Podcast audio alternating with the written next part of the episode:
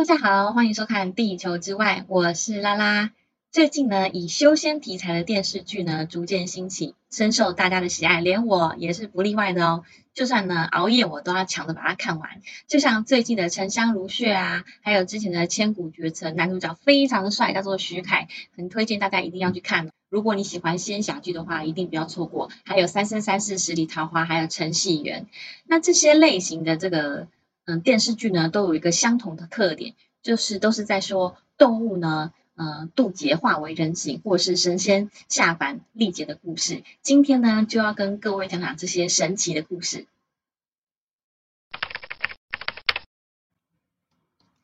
世间万物呢，都有其规律，就像是太阳东升西落一样。但是有的呢，偏要逆天而行。例如说，有些人呢，就想要修炼成仙，或是有些动物、植物就想要修炼成人。而渡劫的这个劫呢，就是考验的意思。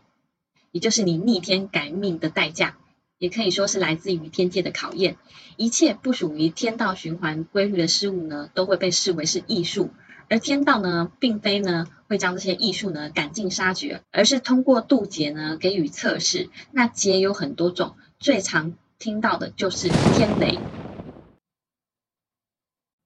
据说啊，蛇啊、狐狸等动物，到了一定的年纪，或者是修行到了一定的阶段，就会经历渡劫。成功渡劫的动物呢，就会化为人形，然后再继续修行，才会进入更高的阶段。如果渡劫失败呢，轻则有损修行，重则则是魂飞魄散。《聊斋志异》这本书中记载，狐狸呢也会行这个道家的这个吐纳之术呢，来修炼他自己，就很像人类打坐一样，把专注力放在呼吸上面。那狐狸呢有了一定的功力之后呢，它就可以修成人形，然后持续的修成正果，列入仙班，成为狐仙。那大家已经很好奇啦，狐狸是怎么修炼的呢？依据《聊斋志异》这本书里面记载，狐狸呢，不仅要吸收天地的灵气，还要吸收日月的精华。狐狸到了晚上，为了要吸收日月的精华来修炼自己的内丹，所以呢，它会把头仰起来，然后用人类站立的姿势对着月亮，把自己的内丹一吸一吐来吸收月亮的精华。相传呢，狐狸的吐纳之术修炼到了一定的技一定的地步呢，狐狸的体内就会形成一颗金色的内丹。据说吃了这个金色的内丹呢，可以解百毒，增加千年的道行。而在《吴越春秋》这本书中也记载，大禹三十岁所娶的涂三氏，就是九尾白狐的化身。在《太平广记》一书中记载，一只狐狸只要修炼五十年就可以变成人身，修炼一百年呢，就可以改变自己的容貌，成为一个美人。当然，雄性的狐狸呢，也可以成为一个美男呢。而且呢，他们可以知晓千里之内的事情。而狐狸的修行呢，主要是看尾巴，尾巴是储存灵力的地方。所以呢，每个只狐狸呢，一开始都只有一条尾巴。之后呢，每一百年渡劫一次，渡劫成功了就会再长出第二条尾巴。如果活了九百年的话，就会有九个尾巴。如果说活到一千年呢，它就可以列入仙班，成为狐仙，成修成正果。另外啊，在《九阳杂记》这本书中记载啊，在天上啊的狐仙，大部分都是金色的九尾狐，而且呢，依循正道修炼得到的这个狐仙呢，大部分都是善良的。相反的，以吸人精血以此修炼的狐狸呢，是邪恶的，被称为狐妖。日本的文化甚至对狐狸做出了明确的分类哦。狐妖就是邪恶的狐狸精的总称，又被称为地狐、周狐，还有昼狐。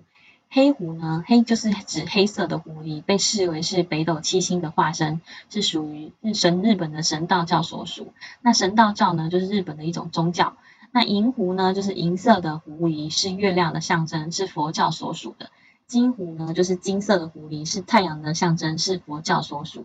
白狐呢，就是白色的狐狸，是神道教和佛教所属。传说呢，是安倍晴明的母亲呢，也是白狐的化身哦。赤狐呢，就是红色的狐狸，是神道教所属。善狐呢，就是指善良狐狸的总称。狐仙呢，就是指的活了千年左右的狐狸的总称。天狐呢，是指活了一千年以上而升天的狐狸。空狐呢，是指活了三千年以上而升天的狐狸。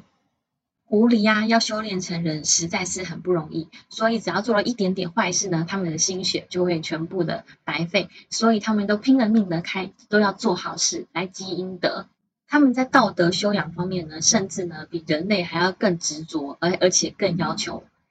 清朝呢有一位孙姓的富商，接纳了姓胡的一家同住。那这个孙姓富商呢，一接触到这个胡氏家族呢，就知道他们是狐仙，而且呢他们每天呢都要读这个道德经，还有这个王阳明的语录，整天呢讲求这个心性上面的问题，所以呢孙家人都称为这叫做胡道学。据说啊，时而五百年渡劫一次，幻化成蛟龙，一千年呢渡劫一次，幻化成龙。所以说三生三世的女主角才会误会受伤的男主角是一条小蛇。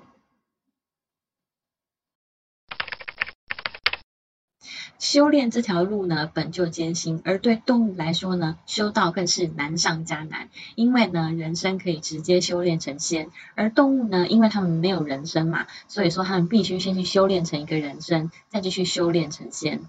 因为呢人生跟宇宙跟地球呢都是相对应的，所以成为人的话可以修炼得更快哦。如果不知道为什么的话，可以去看我的这部影片，叫做《龙脉起源》。动物化成人形并不容易，传说中必须经过几道天雷，天雷呢又被称为化形劫，就是化为人身的劫难。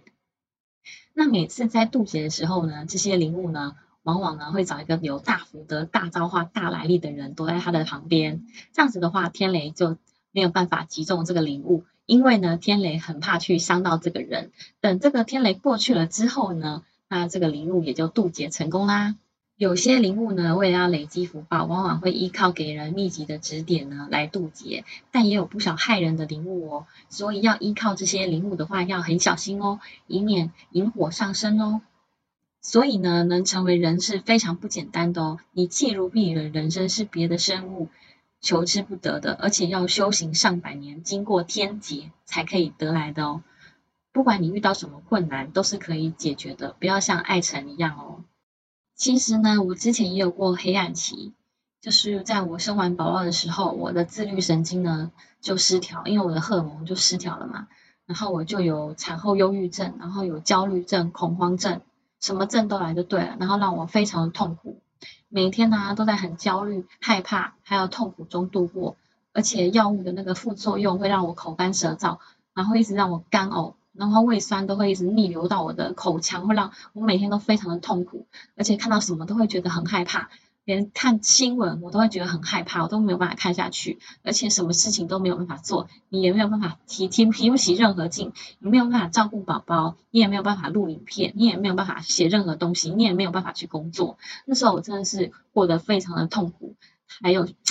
很辛苦，就对，那个就是水深火热。那还好呢，那时候呢，我先生本来就有一点在研究那个嗯紫微斗数，他说我可以借由宗教的力量呢，慢慢的走出来。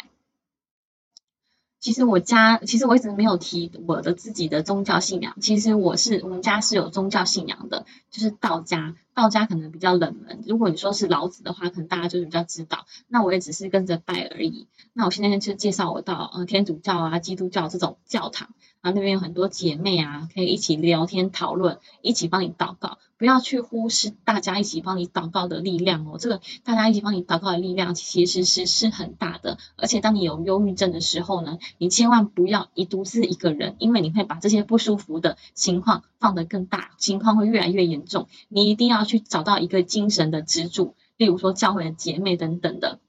对我来说帮助非常大。原本来我在很焦虑的时候呢，我就借由祷告，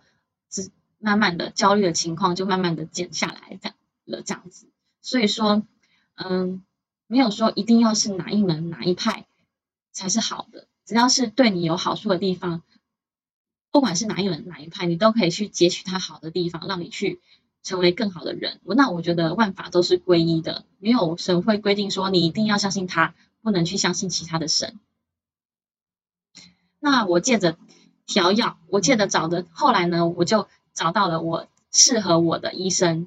然后还有适合我的药物，我就慢慢还要祷告，我就慢慢的走出来了。我本来看了很多间医医生都看不好，只只有这个医生呢能把我看好。那如果说你有跟我有一样的情况的话，你可以私底下问我是哪一位医生，我会告诉你这样。那还有，我就觉得台湾人很善良，因为那时候我自律神经失调嘛，我每天都有不同的症状在发作，很辛苦。我在路上跟我先生哭诉的时候呢，都有很多陌生人拿嗯、呃、面子，然后给我，然后叫我想开一点啊，安慰我这样子。我觉得台湾还是有很多很好的人，让我很感动。一定要去相信，黑暗的尽头一定是光明的，没有什么事情是不能解决的。如果还有，那是因为还没有到最后。有些人可能就会好奇啦，动物需要渡劫，那神仙呢，都已经那么厉害了，他们还需要渡劫的吗？是的，他们需要渡劫。西游记里面，须菩提祖师告诉孙悟空，神仙都有三个劫运，五百年一次。第一个五百年呢，是雷劈，挺得过就可以升级，就像我们说的渡劫成功啦，就很像是叉劈升级到 Win 十一样，就可以再续命五百年。在第二个五百年呢，就是火烧，在你的身体里面烧，忍得过就续命成功，忍不过就会被烧成灰烬。而第三个五百年呢，是风吹，这个风不是一般的风哦，是叫做避风，是从你的五脏六腑，身体里面的五脏六腑开始吹。如果你渡得过的话，那你神仙的寿命就会大大的延长。小神呢，五百年渡劫一次，高级的神别呢，一千五百年渡劫一次。而历劫呢，就是下凡走一遭，经过各种劫难。也许荧幕前的你呢，就是神仙下凡来历劫的。呃，所谓的劫难呢，可能就是佛家所说的人间八苦。如果说你是很高级的神仙下凡办事的话，你遇到劫难呢，必有神仙帮助。神仙下凡的原因有很多，有的可能是犯错，有的也可能是度世救人。例如呢，吕洞宾他的前世呢就是东华帝君，那吕洞宾他也是经过神仙的这个提点才成成仙的。那保生大帝呢，本身呢也是东华帝君所化的哦。